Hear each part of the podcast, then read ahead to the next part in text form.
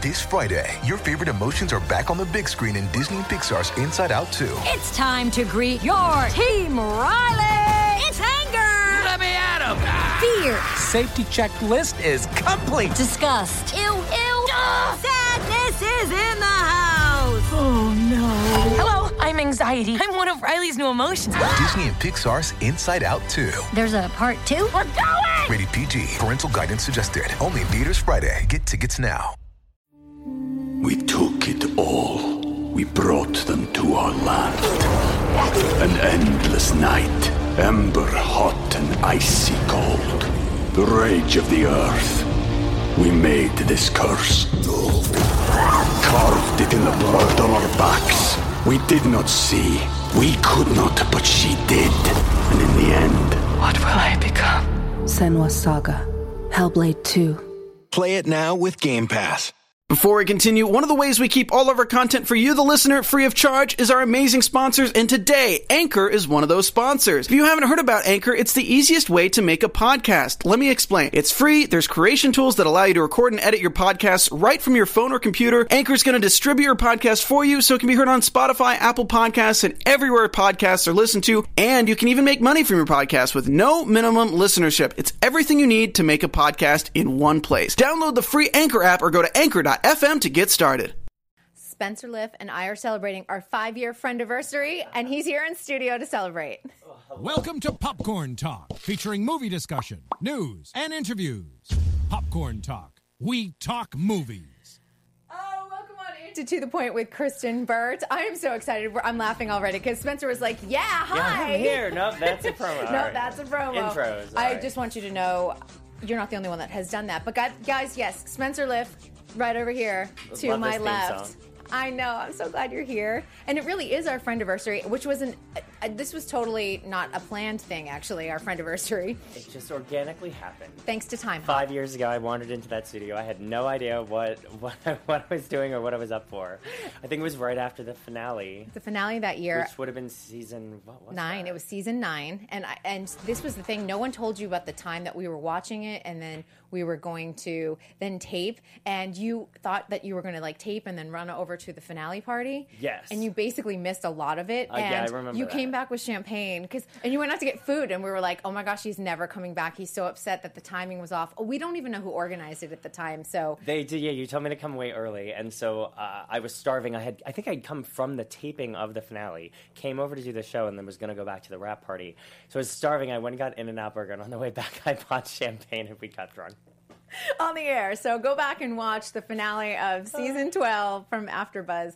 Um, but that was really a good memory because we thought that you were just going to totally like peace out, and we were all like, "He's totally going to leave." But when you came back, we were all like, "Oh my gosh!" And we had a great show. Uh, Maybe it was the champagne. Imagine if I did. Just like. I know, but we, we felt so bad because someone else had I, I don't even know someone outside the show had had organized uh, the interview and they were just like Spencer showing up. We were like, oh okay, and we felt we felt awful. And then Oh, you were good. such a good Five guy. years later, here we are. Uh, here and we you are. have a new show. I know this is exciting too, and dance has exploded in the five years since I started with AfterBuzz. keeps going, thankfully. Oh my gosh. Thankfully, and like it's on a huge, huge, huge incline. I feel like on the you know Sunday we're talking about the golden age of TV, but I also feel like this is a new golden age of dance, and I'm very lucky to be in a time where we can get I can walk into any door, or any room, or any movie studio or TV studio, and they are so interested in dance content. You know, it's not like it's it's not pulling anybody's teeth to say I want to do a dance version of this, and they love it. yeah, but where even maybe five years ago they'd be like, well, it can make it into an action movie. yeah, well, I mean, our shows have sustained season 14 of So You Think You Can Dance, and my ninth year on that show, which has kind of flown by, and it's insane that, that it's been that long. Yeah, it's kind of unbelievable. And I, you know, in my Dance Network interview last night with Nigel, I asked him, I said, what is season 15 looking like? Is it happening? And he said Fox has started some preliminary talks. So that's positive. I mean, I hope, I hope it happens. I feel like every year I, am like, if the show is there, I have to come back and do it. The last two seasons, you know, after after the you know seven or eight years it had been, I had other opportunities, and so I minimized how much I did on the show. I had a, a movie I went and shot. Um, last year I was rehearsing fal- falsettos, Mhm. so I could only do I think I did a, you know one or two episodes the past two, and uh, this year I was able to at least be back and do a little bit more of it. Um, but you know, t- time managing, scheduling, working on other other shows and things because there is so much dance that's wanted now. I've been back and forth between these Netflix shows and trying to fit in so you think you can dance and have a summer of fun. I mean, I trying to- know. I've seen your Instagram account. You've had some fun. Yes. you have to have fun or there's no point. Absolutely. And you know, uh, here's the interesting thing, and I have to ask this because this was kind of a hot topic last night. And I know you and I had this conversation. You had Lex and Taylor, by the way. I did. And we talked about you didn't know about the romance, and I'm like, well, it's been out there for a long time. Yeah. Then they made this whole package, and then they did a me and Michael's number, and they're like, they're dating, and I was like, but we went through I this with too. I Spencer was like, number. They were dating like before I got them. But we before auditions happened, Yeah. they've been dating for about a year. I'm going to say an estimate. Um, but didn't the dating revelation happen during your birdcage thing? It- yeah, I thought that they came out with it. I mean, maybe they just tried too. to like get a little more, little more juice out of it. I don't know. I guess. Certainly. And Nigel was like, I had no idea. We took it all. We brought them to our land. An endless night, ember hot and icy cold. The rage of the earth. We made this curse. Carved it in the blood on our backs. We did not see. We could not, but she did. And in the end, What will I become? Senua's Saga. Hellblade 2. Play it now with Game Pass. And I'm like, Nigel, this has all been going on. I and think Mary I said no it clue. in my package. That's 'Cause what I they, thought. I mean, I found it in the room, and you know, certainly didn't know going in that they were that they were together. And it was actually like it, it- they were sort of awkward because they were together. It was like a different sort of vibe for them, and they were a little. Um, you know, nervous. It was their first time dancing together on the Mm-hmm. show, uh, so I, I don't know. I was like, I was surprised by that. But again, yeah, last night I was like, wait, we we talked about this already. I was so baffled. I was having these same like interviews over and over down the press line last night, and I'm like, I, Spencer's package, it was in Yeah. there. So I don't, I don't know what happened, but I just was like, just refresh me, Spencer. You were with me right on that because, and you and I Indeed, had talked about it because I was like. I had known just from a long time ago, but you know, I hear. I well, they got a lovely duet last night by the one and only Mia, Mia who came back to the show. Yeah, it was it was a nice nice return. And your birdcage one, they they had a great piece too, and Nigel adored that. I got in the birdcage after, you know. I know. Well, that birdcage, if anybody wants to take a picture of it, is on the corner of La Brea and First Ave. There is that crazy, weird, antique, like junkie store. Yep. And I'd had the idea for that birdcage for a while. It came from a painting that I'd saw on a trip in Copenhagen, and I just, you know, I pitched it to producers and. They were laughing. They're like, "Well, we got to find a giant bird cage." And I was walking down the street, like, "Where am I going to find a giant golden bird cage?" And there was one right in front of me. So I marched in and I asked the guy if we could rent it, and he gave me a price, and I sent it over, and they they got it for me, and we put the number on the show that week. I love. It was a really cool birdcage. It was. It was very cool. I was told it works all the time. They were like, the birdcage gets booked more than anyone in Hollywood. That's kind of amazing to hear. I really love that. So maybe we'll spot it in other videos and things. We'll we'll keep our eyes open for that. Well, we're here, of course, though, uh, to talk about you. By the way, you're like. Hello, hi. Hi. I know he comes in. He's like, "What are we talking about?" I'm yeah, like, you. I'm like you. That I that I can manage to talk about. That. But I, I think a lot of people like don't realize like how young you were working. You were, I mean, you were literally a Broadway baby. I was a baby, baby. Um, I went on tour uh, for the first time, a national tour, when I was six, six and seven years old. Um, my first audition ever was for Tommy Tune on stage at the Palace Theater in New York. My mother flew me there uh, with her on a vacation, basically to New York, and the fun thing I got to do was audition for a Broadway show. And we waited in line around the block, and I, um, I did I Can Do That from a chorus line, and I choreographed my own little dance break in it, and. Uh, you know, did it on stage at the Palace Theater, and the next day I think there was a callback. They offered the job on the spot, gave us a couple weeks to decide, and so my crazy family, my my mother, who was so incredibly supportive, sold our house in Arizona, quit her job teaching, and we went on tour around the country for for a year. Okay, hold up. Six is really young. Okay, it is It's really young, young. yeah. It's baby young. Were you already sort of singing and dancing, and to be choreographing your own little number? I was well. I uh, I was choreographing so much at such at uh, such a young age. I saw Cats uh, when I was four. It was my first Broadway musical. I'm in that camp of people that Cats changed my life, and I will love it forever. And that's that's the end of that. That's okay. But um, I got the like the you know cassette tape of Cats, and and after I saw it, I would put on productions of Cats in my living room until my mother could not stand it anymore. And uh, I would reenact the show for her, and I would dance around. And she finally found a dance studio in Arizona and put me into dance classes, and uh, I embraced it and got good very quickly. I think I was a natural at it. Um, I certainly feel like I was born to do that. Um, and uh, we had Backstage magazine at, or newspaper Yes. at my dance studio, and in that we read that there were kids in the Will Rogers Follies, and that's how it started.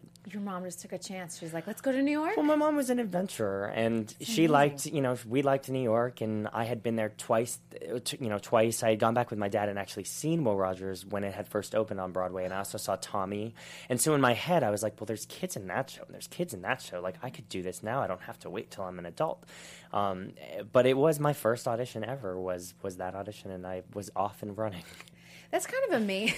That's really amazing, and really thinking about it. And you know, for a kid, life on the road was probably very exciting. My husband was on tour for two and a half years, and I was like, "Come home." At a certain point, it got to a point. Yeah, it it was a lasted lot. a year. But as a kid, though, it must have been the greatest adventure. It was, and my mom was a teacher, and uh, so our schooling was going to every museum in every city, and she put together our lesson plans based on where we were, and I got to tour the country, every single major city, and there were uh, four other kids on the road, uh, and so we were like a little family, and we did our homeschooling together, and we performed together, and it was it was amazing. And we after I got off the tour, we moved to LA, and I was in the LA dance scene and world, and worked a lot commercially here.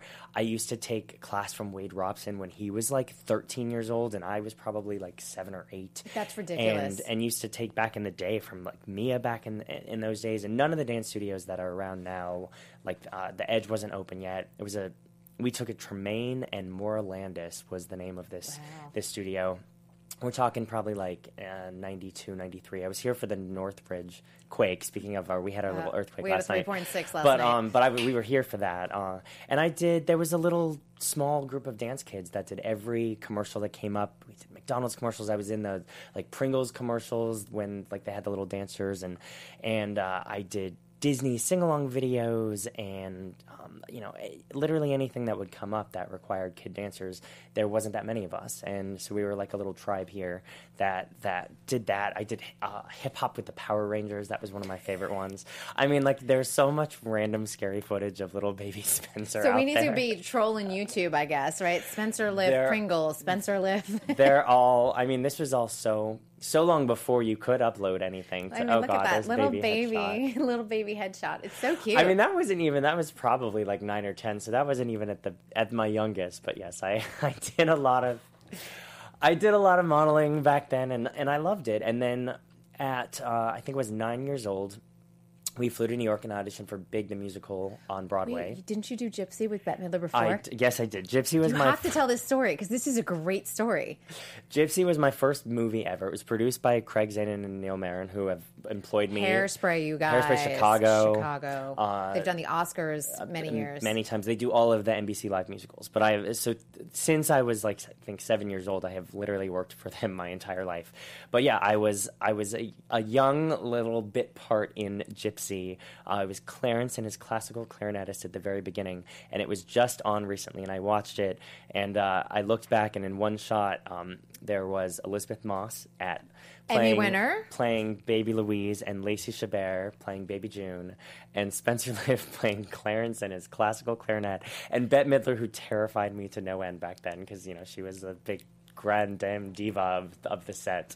and Um, Hello Dolly now killing it. I know. That, you know, Well, she's been amazing this but season. but yeah, so that was my first. I mean, I was on a film set, and it just everything was incredible, and it just felt like it was going to be the rest of my life. There was never a question that I would do anything else or try anything else, and it has still all these years later never never come up, never crossed my mind that that I was not doing exactly what I was meant to do. That's so amazing. Uh, talk about the experience with Big, because Big was an original musical, uh, obviously based off of the movie, but that's always like a big venture when they're they're mounting a new musical. Do you remember all of that? I do. I remember it in- incredibly clearly. And there is also a book, a very famous book that a lot of people have read called Making It Big. And there was a woman who was documenting what was supposed to be this big hit show. And she was with us from day one. And we were at the time the biggest flop that had ever happened in Broadway history in terms of money. We had the biggest producers behind us. It was one of the first uh, movies, like current movies, to musicals. It was the very beginning of that trend. And it was the year of Rent. We were up against Rent at the Tonys and Bring the Noise, Bring the Funk. And Oh it was gosh. this, we were the polar opposite. We were this sweet, young, you know, very FAO Schwarz, colorful show. And we had a, tumult- a tumultuous out of town tryout where we put in new production numbers every single night. And, uh, you know, the cast of 11 kids, we were expected to learn new songs, completely new dances, put them in that night. Susan Stroman was the choreographer. You- this was her- first big Broadway show too, no, wasn't it? Crazy for You. Crazy for You, of course. I- That's I think right. had won the Tony for Crazy Yes, for the year You, before but, or something. But she was still early in her career and certainly the biggest choreographer at the time. And you did not mess up. Like you did not miss a step. You you had to be perfect every single night. And you would only do that number for one or two nights, and you would already be on to learning the next one, new lines, new lyrics, new new everything. Do you remember the pressure of that? I mean, there was. I was in it with all these other kids, and we just did it, and we were good. And a lot of those kids are still working today, which is crazy. It, you know, they picked these incredibly passionate young kids again from an open call. I went and auditioned with thousands of kids at a public high school in New York, and they just whittled it down. And and we had there was a lot of auditions for that, a lot of callbacks, and uh, Wow. but um, it was an incredible first experience to to really originate a part, originate a track on Broadway. And the show opened and it did not get great reviews, and we lasted I think nine months on Broadway. But still, as a kid, uh, you know. Doing the same show every night for nine months, and we lived in Hell's Kitchen. I lived on 46 between 9th and 10th. I was allowed to walk to the theater by myself because it was early. I could not walk home because New York was very, very sketchy back At then that time, it was bad, you guys. when I came, we performed on the Tony Awards in 1996. It was the first time I'd been on the Tonys. Um, walking home from the Tony Awards that night, there was a body shot like on our stoop on 46th Street coming home. I remember that very clearly. But that was, you know, you walked by the drug dealers and the prostitutes in front of the Milford Plaza, and then you got to Shubert Alley. but that was the like, you know, 10 year old Spencer had had that to to open my eyes, but I, it made me fall in love with New York because I had freedom there. I could go by myself to Broadway Dance Center. I could go to Steps. I didn't have to live out of a minivan, getting driven all over mm-hmm. with auditions, you know, from my mom. And you know, my mom was very supportive and sort of let me start to have that freedom and and that that love affair with New York lasted for 17 years. I was I was a New Yorker. I did five Broadway shows and worked consistently you know throughout my teenage years and into adulthood. And New York definitely shaped who I am as a person. It gave me all of my friends. It gave me the drive to never give up because that is a very hard town to live in. But I would be I would be so different if if we had stayed in Arizona or Mhm. even if we had stayed in LA. Yeah, it's a different, very different existence living in New York versus LA. I, I did, I did nine years there myself, so you, you definitely you feel it. You feel the energy, and you feel it's always a. Even when you're doing well, it's still a daily battle to It's survive there. yeah. It's always, it's just constant. Like you're surrounded. go by, into the grocery store is an- an effort, and you feel like triumphant when you get home with your, you know, your bags of groceries. And And it's like what you're only for that meal tonight. Do you know what I mean? Because you can't do. Now they deliver, but back in the day, like you'd just be like, okay, I'm gonna make spaghetti tonight, Yeah. so this is what I'm picking up. That's it. That's the New York existence. And I, I only had like mustard in my fridge when I lived in New York because everything was takeout.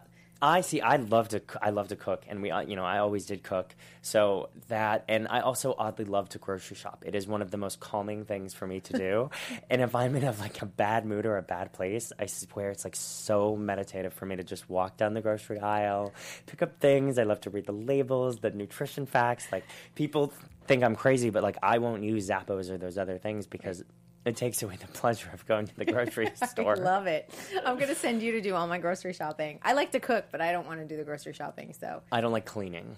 oh yeah, no, That's I don't think deal. I will does. make a mess and, and cook for days, but I like just wanted to magically get clean. I'll be like, Spencer, how are you feeling today? You want to go some do some grocery shopping for me? Let me know when you're having a bad day. Um, I want to know because I know as an adult, I've had plenty of friends on Broadway. When you get that closing notice, it's tough. How about as a kid? Do you take it? Do you understand the whole aspect of it, or is it a little bit easier? No, you. I mean, you understand it, and I have been in. Uh, I, I've been in a number of flops. so you get, you know what's coming. You walk into your theater that night, and there's a notice on the board, and it says um, the producers would like to have a meeting on stage at half hour, and you go. Oh, I'm about to be unemployed. Okay. And like you take a deep breath, and usually it's a two weeks notice. I remember I was doing a show called Crybaby, which I was the first show I was associate choreographer of. I had been with it for about three years, readings and workshops and out of town, and, and we did it. It was a huge, amazing dance show. It was killing my body, um, but it was you know one of my favorite things I ever did. And we were not selling well. It was the producers of Hairspray. It was their follow up, and you know it just didn't hit for some reason and we we walked into, into the theater we got our notice and they gave us a week and i remember like that just knocked the wind out of me because it was a Tuesday. It was the Tuesday after the Tony Awards. We didn't win any of our Tonys, and and we knew I was like slowly walking up to the theater that night, and I knew that that notice was going to be on the board. But I thought we'd have a little bit of time, and they just said, you know, your last performance is on Sunday, and you I was like shattered. And then it becomes so precious every moment, every step that you have left on stage. You know, you don't you don't have that long to prepare. Nine to five, I did uh, was different. We had like three months notice, so it was a long it was a long lead up. That's a long goodbye. it was. They I, I don't know why some you know some do some don't. Um, Sometimes they close right after the holiday season too. They get that last. yeah, they often bang, did. I yeah. did. I did the wedding singer. That was the same. They announced in like I think September or October that we would close January first or something. So you know, like New Year, unemployed. Here we go. You know, but What time to audition for another show? but as a kid, I remember actually big was I was leaving to go do a national tour of Oliver, and so I would have had to quit the big if uh, if we hadn't closed. So I remember secretly I was like totally fine that I was closing because I didn't want to leave all my friends and all the show. Right. But it was like selfishly I was like, all right, well it's not going to be there anyway. No so I'm going to go be on the on the tour of Oliver. That's amazing. You also did um, uh, Daniel Radcliffe's Equus, didn't Yeah. you? That was a that was a really big splash in New York. Like I remember that like being a thing because this was one of his big roles outside of Harry Potter. It was. It was a weird. Everyone thought it was strange for me to make that choice because I had. Uh, it was coming off of. I think it was coming off of Nine to Five, and I was the associate of Rob Ashford, who was an incredible choreographer and, and a mentor to me, and I had worked with him, kind of. You know, basically exclusively for three years, and he had a production of Brigadoon coming up that we had done workshops of, and I, um, you know, it was a big, huge dance show, and I had just won for Crybaby. I had just won the Astaire Award, which is, you know, it's a big accolade at that age. Fred Astaire Award, just throwing that out there. So Um, it is now called the Chita Rivera Award. It's Oh, is that the ones thing. that they just had? It just switched Yeah. over. I don't know why they changed the name, but Modernize so it. I, I don't know, but I so I have I had an Astaire Award. It was it was best male dance performance on Broadway, which I got for for Crybaby, and and then all of a sudden this play came along that I I was like I want to be around play actors. I want to work with a, a director of plays. I wanted to work with Dan and Richard Griffiths was in it, and you know it just seemed like it was going to be such a, a new learning experience for me.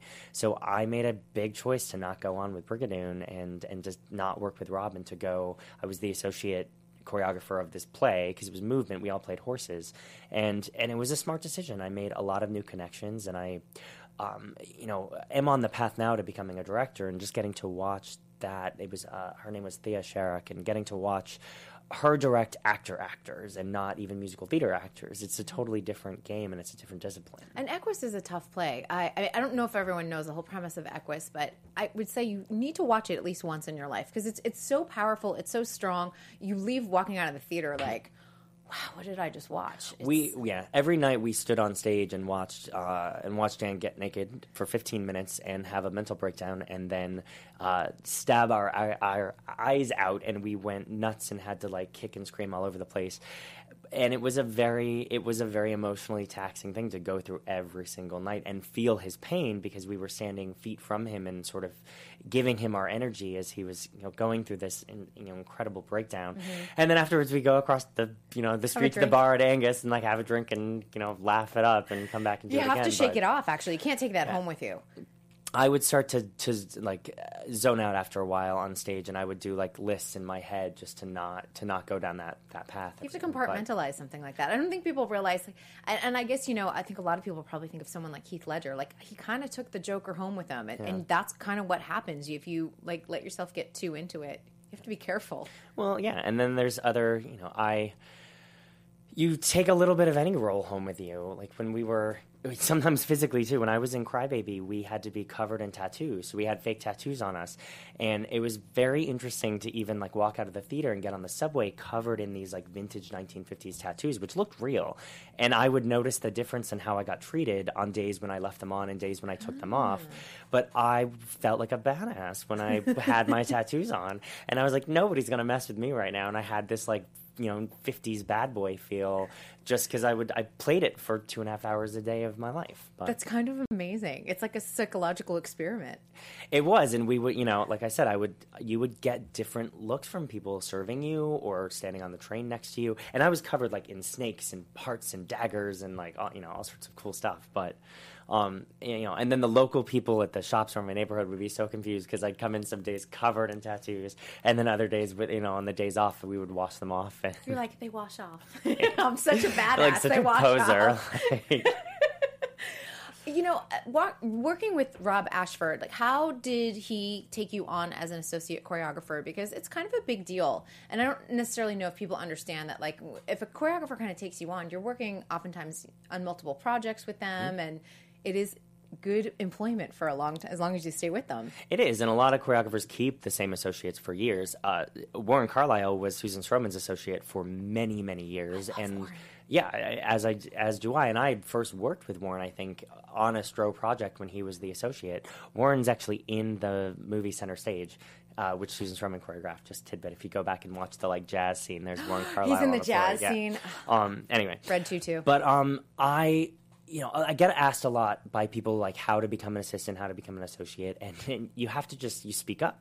I did the wedding singer with Rob when I was just a dancer. I was 19 years old, and he had an incredible associate named Joanne Hunter, and I was so enthralled by their relationship and how well they worked together. And I loved how Rob choreographed and how everything was so story driven and and I would just watch him and I thought like I know that I want to choreograph and I would love to learn from him. And you know I was he liked me as a dancer always put me front and center and and we began to have a good relationship and Joanne was just about to go off on her own and choreograph on her own. And I stepped up and I said I want to assist you on the next workshop or anything that you do. I just want to be in the room. And worked my way up from the bottom. I was you know the second assistant and just was there to sort of create on. And then as time went along and and he knew that we worked well together in a room and that I could take on responsibility. I became dance captain, and then I became assistant choreographer, associate mm-hmm. choreographer. And then in times, you know, when Rob would have to go off and, and do different projects, then I was in charge of shows. I was doing recasting of things, I was doing put in rehearsals, and I was still 23 at the time. I remember during during Crybaby time, he wasn't around to stage our Tony number or our Today Show performance or our Good Morning America, and the producers had no had no choice but to sort of let me do it. And i learned on the job very quickly like how to get that stuff done how to edit numbers down. And um, it was sort of like not having a safety net and just going and but being trusted by him to do it meant Mhm. everything to me because i knew like if he believed in me that it meant i could do it. And the other interesting thing is if something's said on the stage, when you do it for camera, can be totally different too. it was the beginning of me of learning what the all important camera shots are and how it doesn't matter what it looks like in a proscenium anymore, and it, it only matters what they're capturing. Um, but but that being said, I, I was I went around and tried to work with as many people as possible. Um, so anytime there was a little pre-production gig, like I did pre-production with Sergio on Guys and Dolls, and I would do work with Warren on his city centers when he did on the town there. Um, Kathleen Marshall did benefits, and I would work with her. So he's sort of like it's taking a bag of tricks of what you like about every choreographer, how they even treat people in a room, how they treat their the pianist playing. I mean, you you just observe and you're like, well, that I don't like how they did that, or mm-hmm. or that meant a lot to me just as a dancer for them to treat me that way, and I'm going to do that when I'm in charge. And and so I I tried to work with as many people as possible, and then the crazy life changing experience of getting put onto So You Think You Can Dance at 23 before I had really choreographed much on my own at all and that was certainly it was like jumping into the deep end. How did that come about? Because it, everyone kind of goes d- different routes of getting to so you think Yeah. you can dance. Did you just submit a choreography reel or did you get a phone call? It was um, it was a perfect combination of a lot of things. I was out in um, in LA for a month and a half working on the Oscars, associate choreographer to Rob Ashford. An- an- Another great job. He brought me along. We were doing this big, huge number with Beyonce and Hugh Jackman, and it was like an ode to movie musicals. And we had employed fifty dancers, and uh, you know, so I was present in the scene. And Rob couldn't come out to do the casting, so I, you know, I came out and, and held all the auditions and cast everybody. And you know, the the job was going great. And I think that the producers had just sort of gotten wind of that, and this this young kid that was in town from Broadway, and they were interested in expanding the Broadway category on the show. Mm-hmm. And then my manager knew someone that was a music producer on the show. And so just that combination of things, they were able to get me in the door. So I got my meeting with Jeff Thacker, our producer. I, like I said, I was 23 years old, shaking in my boots walking into the studio because I was a huge fan of the show. I had watched every single episode from season one, knew everything about the show, and I knew exactly what I wanted to bring to the show and the But voice I would helps you. have. It did, and and I, you know, I went in and we had a we had a meeting, and they asked what I wanted, and I pitched songs and ideas, and you know, talked up and down about how, how I could do this and do this, and you know, and and I think he was fascinated by me, but he told me to go home and make a video and send it in, like to, you know, put put a reel together of a number that I would like to do. And I had a couple thousand bucks saved, and it was a vacation fund. I mean, I was on like a working Broadway dancer salary, which is sadly not that much. Um, and so I'd saved a little bit of money, and I think I was gonna, like I said, I was gonna go on vacation with it. And I decided that this was my shot, and I was going all in or nothing. So I hired a camera crew, and I got a great dancer, and you know, booked the studio space. And I did. I, you know, I came up with my number and I filmed a rehearsal package, including interviews with myself, put the graphics from the show on, Just like they do. and I did an exact package of, you know, I did an exact segment of what of how I would be on the show.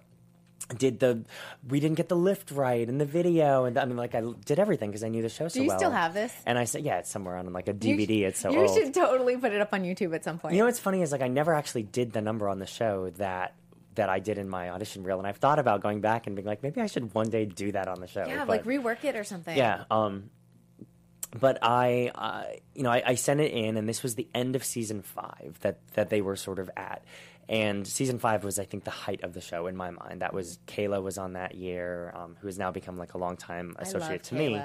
But that was it was Jeanine and Kayla and Brandon, and I mean it was just it was when they had their finale at the Staples Center or wherever it was. I mean, it was like they did massive. the Dolby where they do the Um, Oscars. Yeah. So it was it was the height of the show, and they were doing a season six, that weird fall season. I don't know if anyone Mhm. remembers. And I got a call, and they said, you know, we've been sitting on your reel a while, and we feel like you really understand the show. Um, so you're going to be on this week. You have three days to pick a song, and we're going to fly to, to LA. And I just, I got the very first time, and it happens every single time now. I got that. So you think you can dance vomit feeling. And if you ask any of the choreographers, we all know exactly what that feels like. And it happens from the moment you know you're actually on the show that week, all the way until you know the judges' comments are done, and it's just that nervous butterflies in your stomach of the million things that can go wrong. And um, but I it was it was insane that it was really happening and I couldn't believe it. And so we, you know, I, I picked my song. They tried to explain to the best of their ability, like the, the time frame of rehearsals, and that you have to pick your costumes and your lights and your makeup and send pictures for all these things. And it was incredibly overwhelming. And they, as they often do with new choreographers, you get vetted with some of the less. You don't get the favorites. Of course. You get, you know, the the outer styles, and and I have since had, I think I joke, every single b boy, every single hip hop boy, and I have learned to love and embrace them and take what they do and use that to my advantage. Yep. But my first week, I had a ballroom girl named Karen and this untrained street dancer named Kevin, and I was convinced that in six hours they were going to do this incredibly technical Fosse piece. Broadway. Looking back, I could have easily taken those two and figured out how to do a great number with them but he just didn't know. So my first my first week on the show was a bomb, and they were able to see through that like the choreo was there and that you know I did not I did not play to my dancers' strengths, and uh, you know they did not look great. They, I think they went home that week, and I marched back into the office of Jeff Thacker, and I said, "I have to, I have to do it again. You have to let me go again."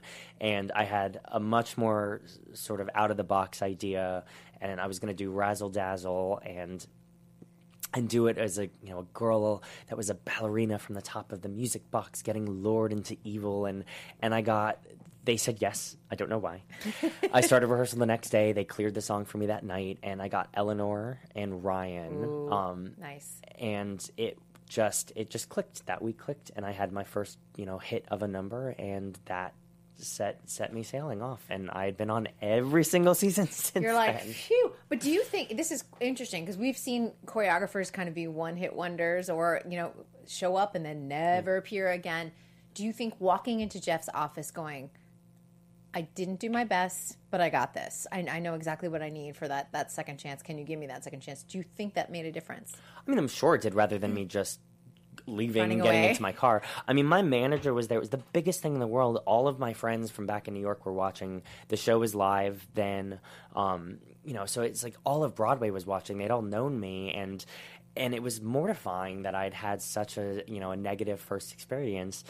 And I remember I hugged my manager after and I cried and I was so upset and disappointed that it didn't go the way that I wanted it to and that I'd had in my head. But I've never been a one to give up. I've always been a fighter and I knew that just from that one week on the job, I knew exactly how to do it then. I just needed a week to learn. And I don't know why Jeff gave me the second chance. I, you know, I think Tyce was busy that week. That's what I say, like, because this is back in the day where Tyce was the only one doing He Broadway, doing really. all, yeah. So I, for whatever reason, I like I said, I got back on. But I, in the same way that I put all my eggs in the basket when I when I submitted to it, and I think back, I'm like that couple thousand dollars was everything I had at that point. But Yeah. it has certainly changed the course of my life. And you have to you have to believe in yourself, and and know that you know. And it's not like a delusional believing in yourself. Like I, I really, I was like, I can do this. I know I can do it. And Broadway, like you, you have the, the street cred behind it. You know, you're not just like ah, I'm just like this random guy off the street. You know, coming in. but there, you know, I I really hadn't done much to warrant being on the show. But I, like I said, I learned very quickly on the job, and I still to this day, like I cannot imagine the things that I I have learned from that show in live. The live TV pressure cooker situation, every job I've ever had since being on So You Think You Can Dance doesn't stress me out. And I've now, I mean, I, I was a producer on Neil Patrick Harris's Mhm. um, Best Time Ever. I I was the choreographer of the whole show, but also a segment producer. I was insanely stressful to create an hour of live, dangerous content for him to do every week.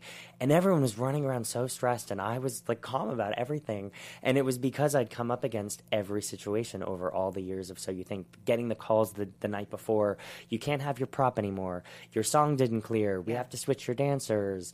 You're, you know, you can't have your prop. We've got too many props this week. We're pulling all the props. And you're like, but that's my whole concept. They're like, you'll figure it out. And they sort of, they know that we will. And they, they put us up against these challenges and it's all about rising to the occasion, proving to yourself you can do it. And, and like I said, it just has carried me over. I work on sitcoms all the time now. Little like random dance scenes. If there's a wedding or a quinceanera or You were just on one day at a dance or- time. I know that. Yes, I, I do one day at a time. I'm doing this new show called Alexa and Katie. Um, but you you walk onto set and get handed pages, and they straight up say, "Okay, so we want like a minute long tango number. These are our actors. They've never danced before. Like 15 minutes of rehearsal. Go ahead."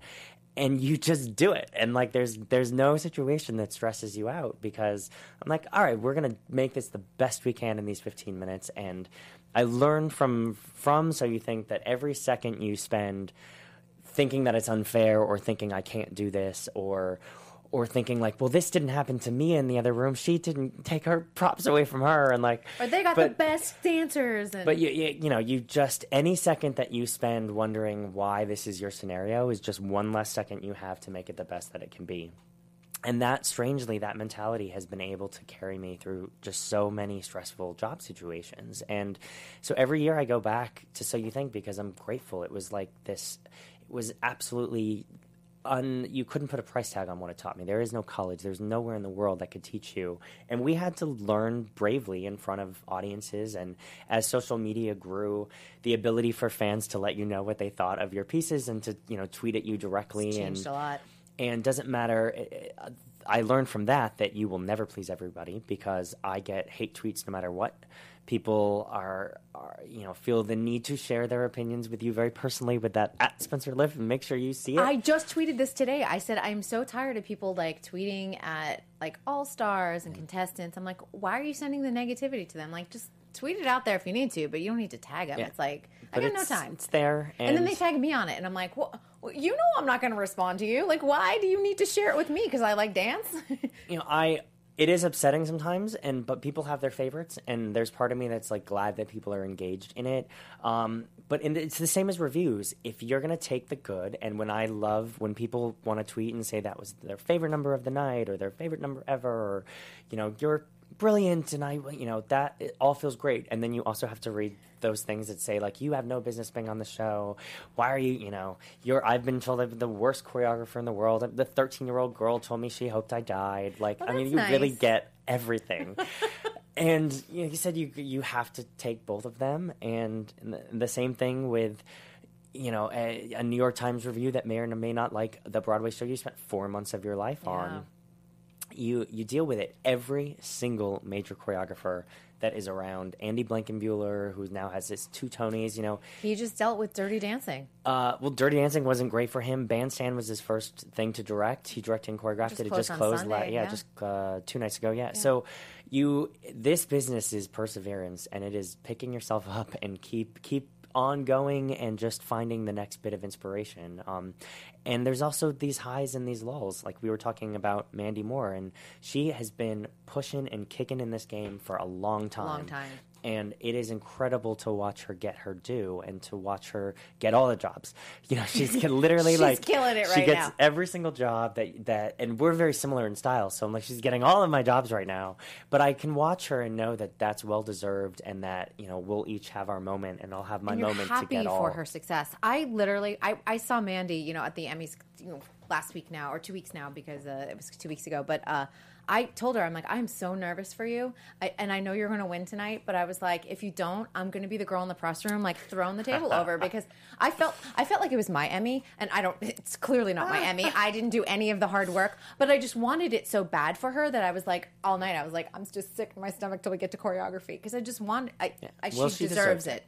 She deserves She, it. she deserved it. It was almost like her, you know, it's like the lifetime achievement Emmy. Like Six it, like- nominations, please. Like, yes. Travis had a bunch uh, too before he finally won, and Sure you know. But it was interesting this year because Travis's work really also deserved to win, which is why I'm glad our category has a tie. Um, you know, and I I would love to have one of those gold trophies one day myself. You have two I, Emmy nominations. I do have two Emmy nominations, but I sadly only got to go to the Emmys one year. Um, and we talk about when it rains, it pours. That the Emmy nomination, my second Emmy nomination, came at a time The one that surprised you. I remember you telling me. You're like, I, I was, was totally shocked. surprised uh, because I often don't even know what um, you know if I submitted or not. Like this past year, I did not submit. I I think it's very, I think it's wise to submit when you think you have a chance. Yeah. Um, and I, you know, didn't do that much on the show last year. It was the kids, and I was like, "This is. I'm not going to put this in front of them. I want to save my work for for when for when I think I, I have a shot." So I knew I wasn't in the running for this year. I think that you know my our agents do the paperwork and all the submitting, and, and they ask what numbers you want to say, and I was like, "Ah, that one, that one, that one," and then you forget about it. Um, and when your phone goes nuts and and it's six in the morning or whatever it is, and and you're you think someone like something must be wrong because your phone won't stop beeping and you know you wake up to to that it's incredible but i at that time i was i had spring awakening which i was choreographing on broadway. Yep. that was uh, and i had well the, the week of the emmys i was in new york. It was the first live episode of neil patrick harris's tv show. It was the first preview of spring awakening. It was the closing night of hedwig and which i had to like restage a finale number for Who closed on that? Was it? Uh, um, uh, Taye Diggs Taye closed it, closed but it. The, our closing night, we had every single Hedwig come back, and they all did the final Taye, number Darren together. Criss, Neil, Neil. Um, Michael C. Hall. I'm trying to think, we were missing one. I don't think Andrew could come, maybe, uh, but anyway, so it was just, I mean, it was like this insane week of these momentous events in my life of openings and closings and Emmys. And there was no actual physical way for me to get to Los Angeles to, to even be at the Emmys, even if I had turned around as soon as the category was done and gone back to New York. So, you know, you're like, I can't even enjoy the fruits of that labor. I know. But um, but it will, you know, hopefully will happen again, and I will enjoy it all the more getting to to sit in that audience. How did your relationship with Neil Patrick Harris start? I, I saw Hedwig. I won the lottery. My husband and I both, he was my boyfriend at the time, but we were both won the lottery and we're like, we're going to see this. And I was like posing next to Spencer's name on the billboard. I was so excited because this was like the show that season. It was. It was the hot ticket of that Yep. moment. Um, I mean, it was ins- it was insane. We, uh, I my relationship with Neil came about. Um, he was a fan of So You Think You Can Dance, and we were at an opening night party in uh, of Broadway. I think it was opening night of Promises Promises, and he Kristin Chenoweth and Sean Hayes. yes Yeah. produced by Craig and Neil. There you go. Um, and but it was also I think it was choreographed by it was choreographed by Rob Ashford, and it was the first show that I had not done with him in a while because I had gone off to do my own. But uh, Neil sort of bounded across the room, and he was like, "I'm a huge fan of So You Think You Could Dance, and I love your work." And he goes, "I have a big dance number that's coming up on the premiere of How I, How I Met Your Mother. Will you please choreograph it?" And I was like, "Yeah, of course." nah. so we uh, we started work and he we worked for like two weeks he wanted to rehearse this number with him and cobie smulders and and it was the uh, you know i forget this was a whole lot of years ago but i it was a big hit number was great and then i became the choreographer of how i met your mother. And every time there was a dance number to be had on the show i did it. And i, sh- I you know it was several years of working with neil. And then he began to take me on to his award shows. And i choreographed him in the emmys and worked with him for his tony awards and hmm. you know all of those little extra gigs. And he it was really in the prime of his song and dance career. He was doing everything and anything. Yeah. and he just started insisting that I be his choreographer for everything. amazing. Uh, and when Hedwig came around, it was the same. He he told the director that he had a choreographer in mind. Thankfully, I had knew that director. He had worked with me on Smash. It was Michael Mayer, um, and I, it was. It's very hard to get your first Broadway show, and it was. I still was very young, and so to have Neil basically say, "I am doing the show, and that's going to be my choreographer," and the producers were not going to object, and and so I got I got my first show, but then you know.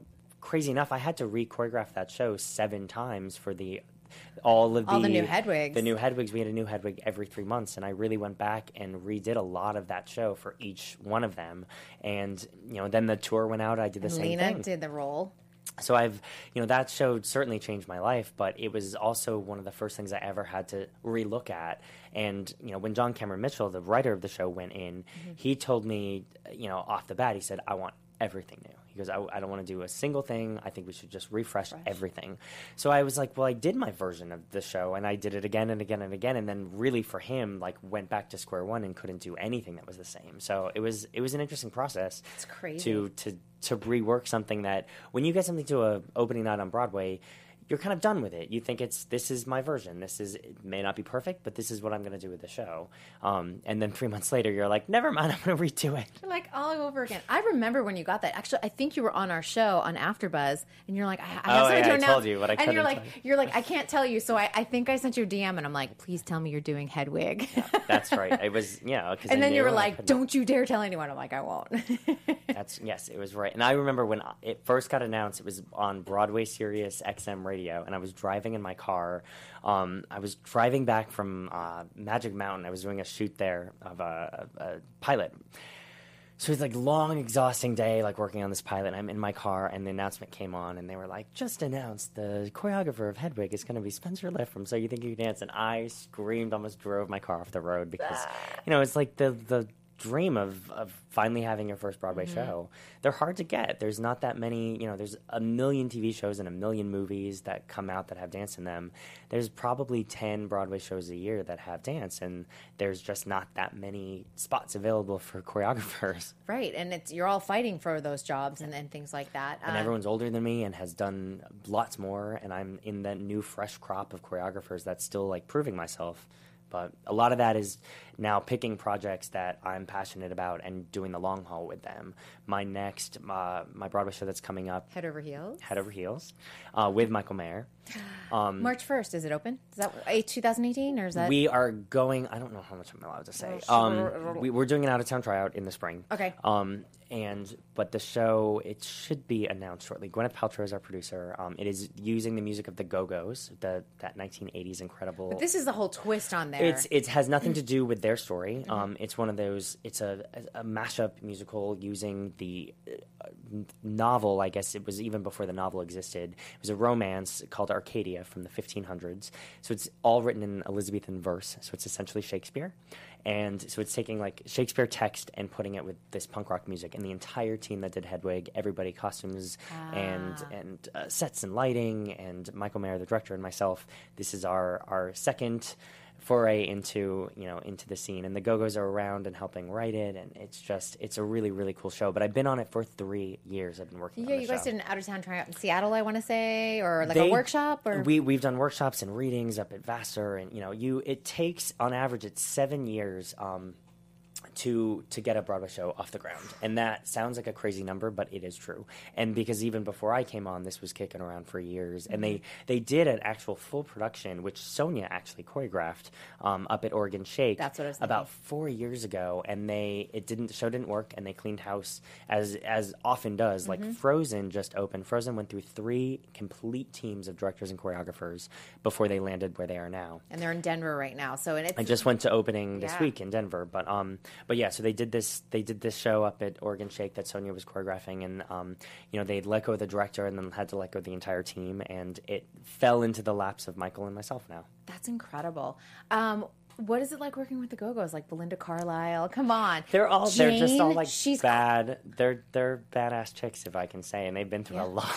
um, They, they, their story. I don't know if anyone's ever seen. There's a couple documentaries floating around about them. Their story is like unbelievable because they were the first women to like write, play their own instruments as an groundbreaking. groundbreaking. And their songs, like you know, they have their couple big hits like Vacation and Our Lips Are Sealed and We Got the Beat. But I mean, we have an entire show of their music, which Tom Kitt, who has a Pulitzer for um, uh, Next to Normal, he's a brilliant music arranger, has taken this music and just transformed it. Mm. And there are so many incredible songs that, that are in their catalogs from over the years that you don't know about. And we use Belinda's music as well. So like Heaven is a Place on Earth is in there. And her um, solo career. Yes, I love it. indeed. We've we've bent the rules a little bit and used and used hers as well. But you know, it's a it's a huge dance show, and I'm so it's I'm so passionate about it, as you have to be to, to sit I you know sit waiting for years and years and years for Mhm. something to to come to fruition. So. So I am, you know, that's that's where I'm at now in my career as a choreographer. Is I'm having to actively just go out there and make those projects happen for myself, because still at this stage, like my you know you don't get your door knocked on and get piles of broadway shows handed to you the competition is way too fierce Uh, I know that you're saying like a, a lot of your career is moving towards director, which really is a natural path. I always think for choreographers, and, and we're, we're watching. Like, not everyone should do it Not a, give Not me the list. no. Give me the receipts, Spencer. sorry uh, No, but- because it's different skills but No, it, it is, but I, I think that a lot of people, like we've seen a natural progression for a lot of people. Like if you even go old school, like Michael Bennett, Bob Fosse, that type of thing. We're seeing Andy. Obviously, he did it this year with um, with Bandstand. Uh, and you said you mentioned it before. So do you have your eyes set on on directing? I do. I have a whole wave next next year. Um, I'm starting to hit the regional theater circuit scene where I Mhm. started as a choreographer. I will now you know, going back to those theaters that I worked at, and now I will be, will be directing and choreographing. Um, but I'm also writing and conceiving a lot now. So I have a Broadway show that I'm writing and conceiving. I have a movie that I am writing, um, and Please I have tell a TV me it's a dance movie. Yes, everything We- is everything is dance based.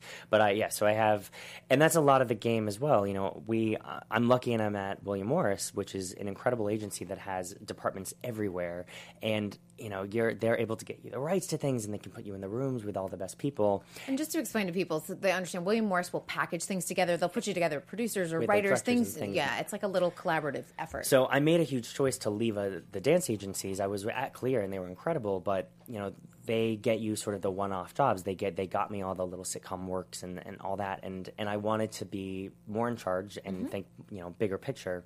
So just right now, I have a reality show that I'm a producer on and will be in that um, that will be happening. And like I said, I'm, I've got a Broadway show that I'm writing and a movie, and those are things that you know will take a couple years to happen, but they they're passion projects that just anytime I have time off, I go back to them and, and advance them as much as I can. I love it. Is it a reality competition show or It is, it? It is not. I will Okay. say it's. Um, so I teach for this incredible organization called Broadway Dreams Foundation, Yes. and we go all all across the country. We teach in ten cities, and we are now international. Um, we go to Russia and we go to Brazil, and we find the most incredibly talented kids, and a lot of them are underprivileged and would never be able to take the you know classes. And we bring in the top Broadway directors, choreographers, and performers. And in one week in these cities, we have you know sometimes it's hundred kids in Philadelphia with three hundred students. Mhm. Most of them are on scholarship. Um, we do an incredible amount of fundraising, but we we cast shows. Each director comes in, and we each decide, okay, I'm going to do a Moulin Rouge section. I'm going to do a cabaret section. I'm going to do Hairspray, and we do little mini versions, 20, 30 minute versions of these shows. You know, so we do like four or five of them in a night. But we we find these kids, we cast them, we train them, and then these Broadway stars come in and perform side by side with them. So fun. And uh, you know, this is an- an organization I've been teaching with for about six years. It's been around for ten years, and the stories and these kids that we now, so many of our kids, we have kids that have gone from homeless to their second Broadway show. So I, you know, we've followed this around as a documentary for a while, and and I, I was finally the one that was like, guys, this is a TV show, and I'm so inspired. I would like other people to be as inspired as I am. Mm-hmm. I go back a couple times a year and put everything on hold just to have opportunity to meet and work with these kids because they are the next generation. Oh, I love that. I love that. And I know you were in Moscow earlier. I did. I've gone back to Russia twice to direct and put on a show there. How, how is it? I mean, obviously, we, you know, political situation. Like we hear so much here in the United States, but um, you know, at the end of the day, it's our leaders of state arguing. They're human. You know, they're people. They're they're. It was. Uh, I went to Russia the first time last year before any of this happened, Yeah. um, and then again in the spring, and it was obviously a very different political climate. But uh, you know, one, I love my Russians. I they are. I have some close friends there now. They are so talented and they are Mhm. so passionate. And all they wanted to do was sing and dance with us. And they asked, you know, us to come over because they are the musical theater genre is, is fledgling there. They don't have the training. Mm-hmm. And so we were sponsored. I was sponsored by the U.S. Embassy on a humanitarian arts exchange program to go over there and work with them. So it was a very beautiful thing I got to do. And I got a lot of flack from people like, why are you going to Russia? And we don't like Russia. And I'm like, we have nothing to do with, I'm going to spread positivity. I'm going there to show them respect, to work with them, to gain their respect, because I guarantee you that will do far more than sitting at home and, and tweeting or just saying I'm not going to have anything to do with them. And there were, you know, we had security with us at the- in the beginning, and it was a little scary in the beginning, and then and you just realize it's fine.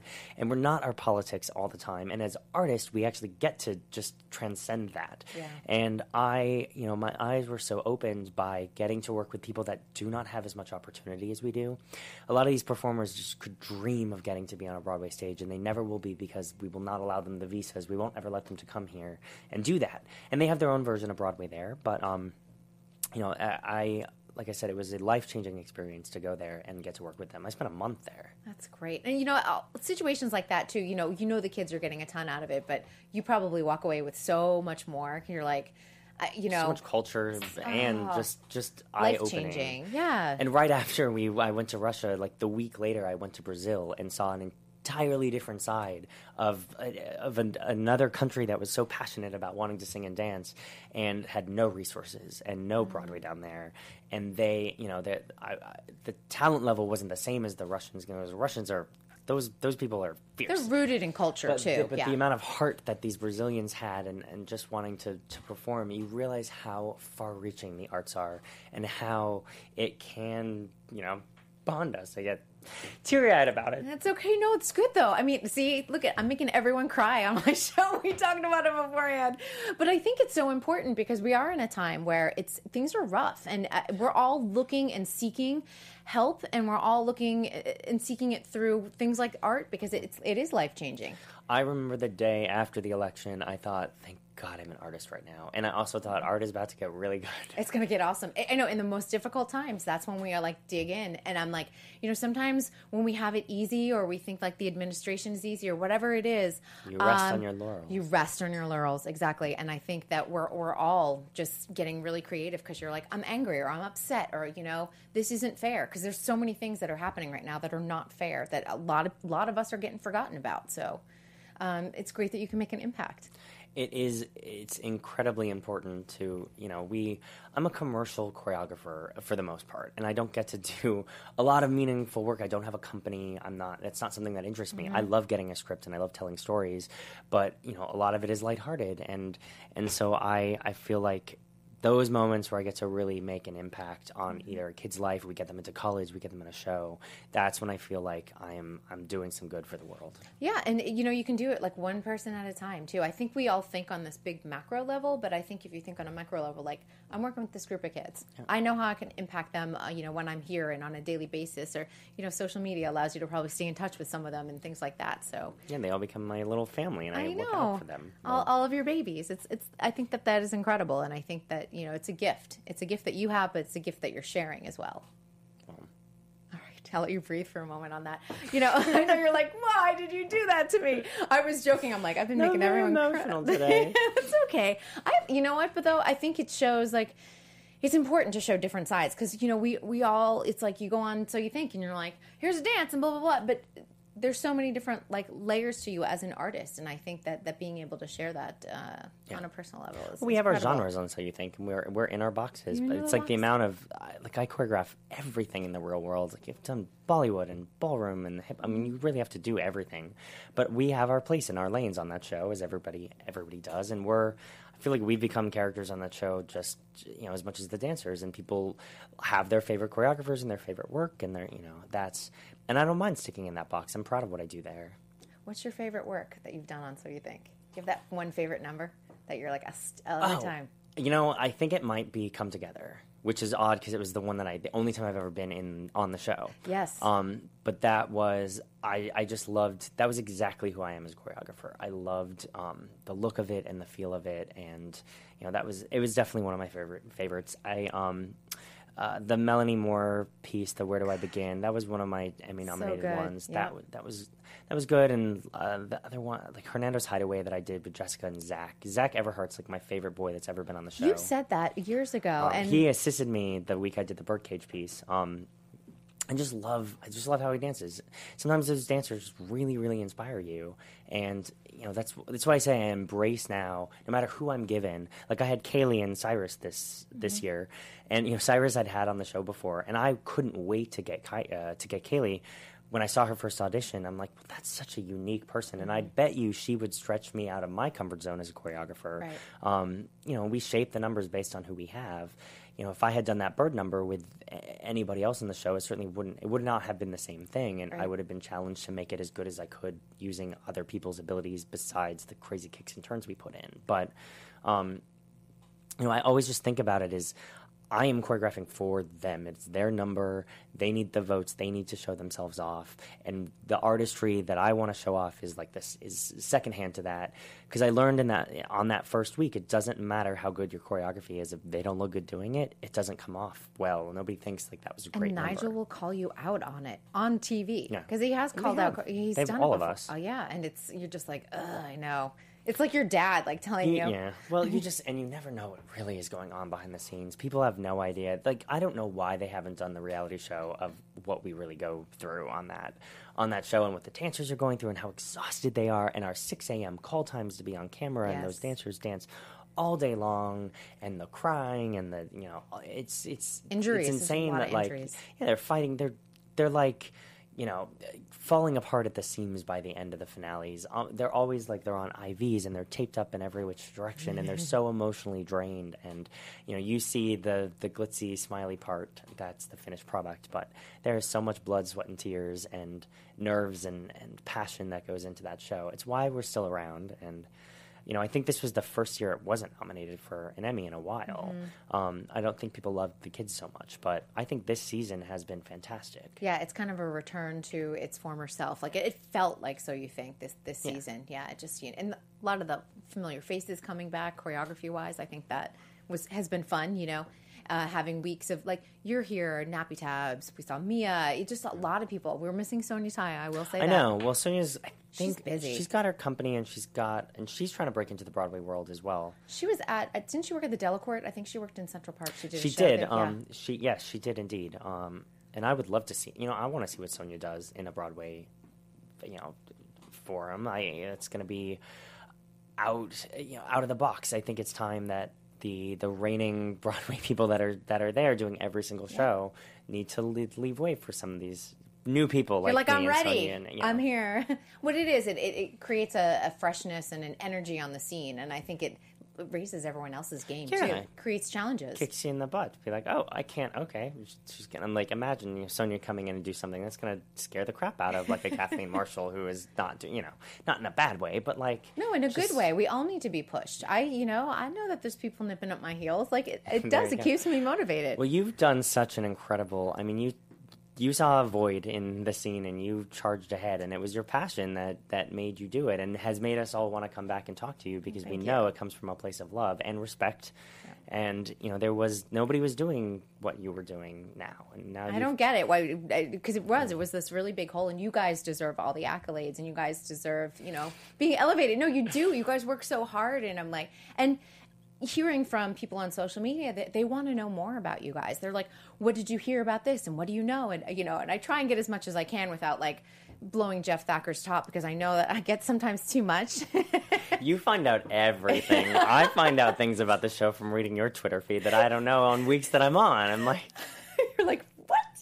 I've had people on saying, I found out news that I had a job before by reading your Twitter feed. I hadn't gotten the call from my agent. I'm like, oh my gosh, I know. that's well, there you go. Ahead of the game. I try, I try, you know. But again, I want the positive news out there. I don't want, you know, there's plenty of stuff that I sit on all the time because I'm like, who does it help? It makes me look like a jerk.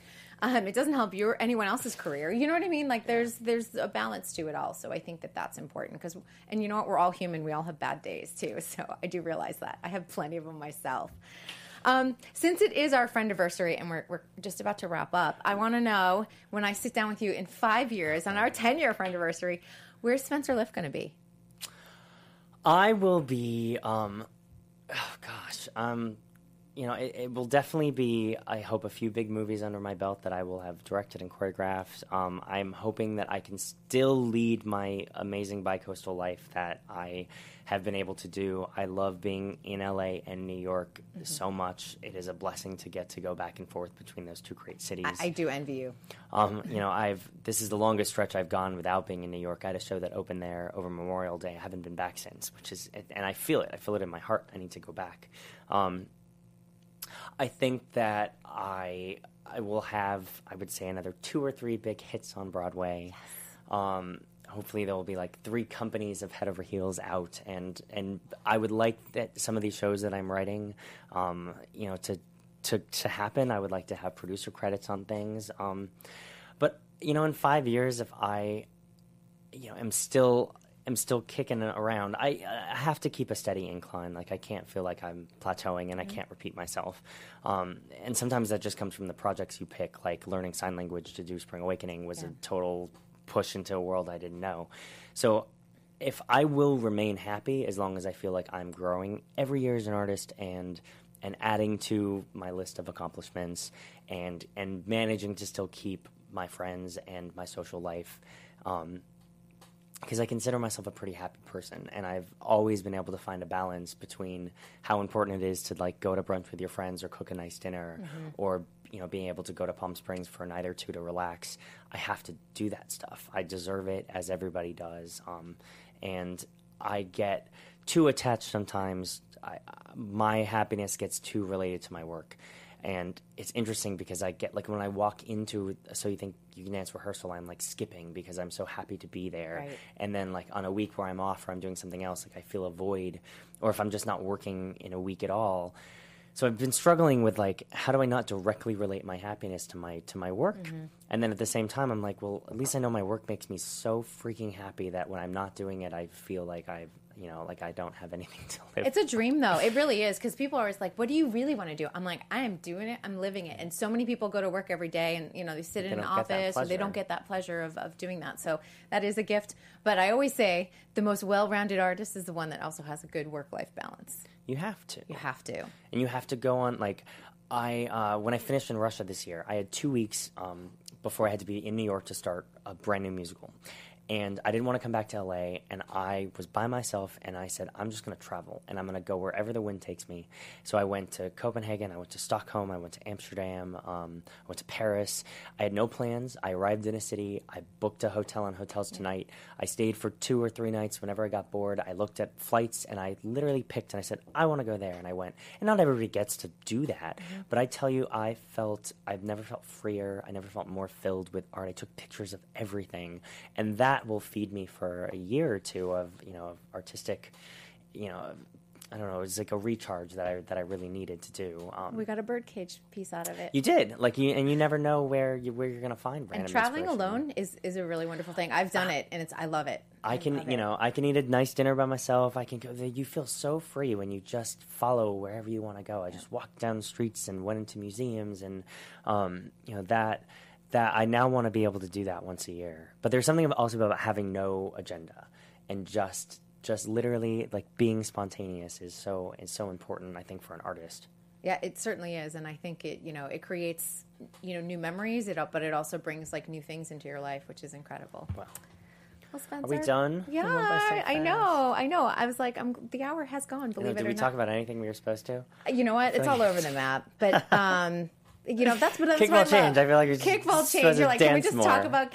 No, we did. We talked because I, you know, I don't think a lot of people knew a lot about your early Broadway, your. Broadway baby life. I'm trying to think of other like. I also went to School of American Ballet, which most people didn't know. I was at, to I was SAB. I went to SAB for years, and you know I didn't I didn't get the studio life, and I didn't ever do competition. That's another thing, and I don't teach on convention. That's an that's a, a huge thing that's different from me. Is like I I never was really connected to that world, so I rarely go into into that, um, and that's you know it's. I'm not in that clique like Travis and all of them. They all go and teach together every weekend, but I, it's never been something that's interested me. But you're going where it feeds your soul. I, think I do. I do teach my other things, but yeah, anyway, that's a. But I, you know, I didn't have that normal dance upbringing of being in a studio and doing the competition, which has become even bigger. I mean, it's Thanks insane how huge that is. Dance moms. Well, and, and the shows. I mean, I Yeah. would credit Dancing with the Stars, and so you think you can dance with that as well. Yeah. But um, anyway, but that's my sorry. We just felt like the need to say you're a like- little bit more about my dance You're- background. You're like, wait, I have more dance resume. but that's why we, we'll, we'll keep bringing you back. We'll have a whole other hour, and you'll have like a thousand other things. I love it. You're like, I can do all of this too. I know. it's like think about like people who watch this. I'm like, who wants to listen to me talk? No, right now? everyone does. I adore you. You've always you've had, always had like good stories and stuff, so I always appreciate that. Well, thank you. And I- happy friend anniversary. You're so far away, so I, but I'll give you a hug later. years. Ah. It's been a good five. It's been a good five years. I certainly appreciate it. In five more years, we'll see you on E. On E, yes. We'll be on E. I'll have a whole huge dance, show. segment on E dance. I love it. We'll be doing like. Oh my God! It'll be Dancing with the Stars 42nd season, and And yeah, uh, season 20 of So You Think. All right, you guys. Well, thank you for joining us here on this episode of To the Point. Very interesting episode, Spencer. I certainly appreciate well, that. thank you, thank you for watching. If you if you stuck around, I appreciate did, it. you did. Tweet me. All right, we'll see you guys next week. I will be announcing the guest on Friday. Thanks so much. From producers Maria Menounos, Kevin Undergaro, Phil Svitek, and the entire Popcorn Talk Network, we would like to thank you for tuning in. For questions or comments, be sure to visit popcorntalk.com. I'm Sir Richard Wentworth, and this has been a presentation of the Popcorn Talk Network. The views expressed herein are those of the hosts only and do not necessarily reflect the views of the Popcorn Talk Network or its owners or principals.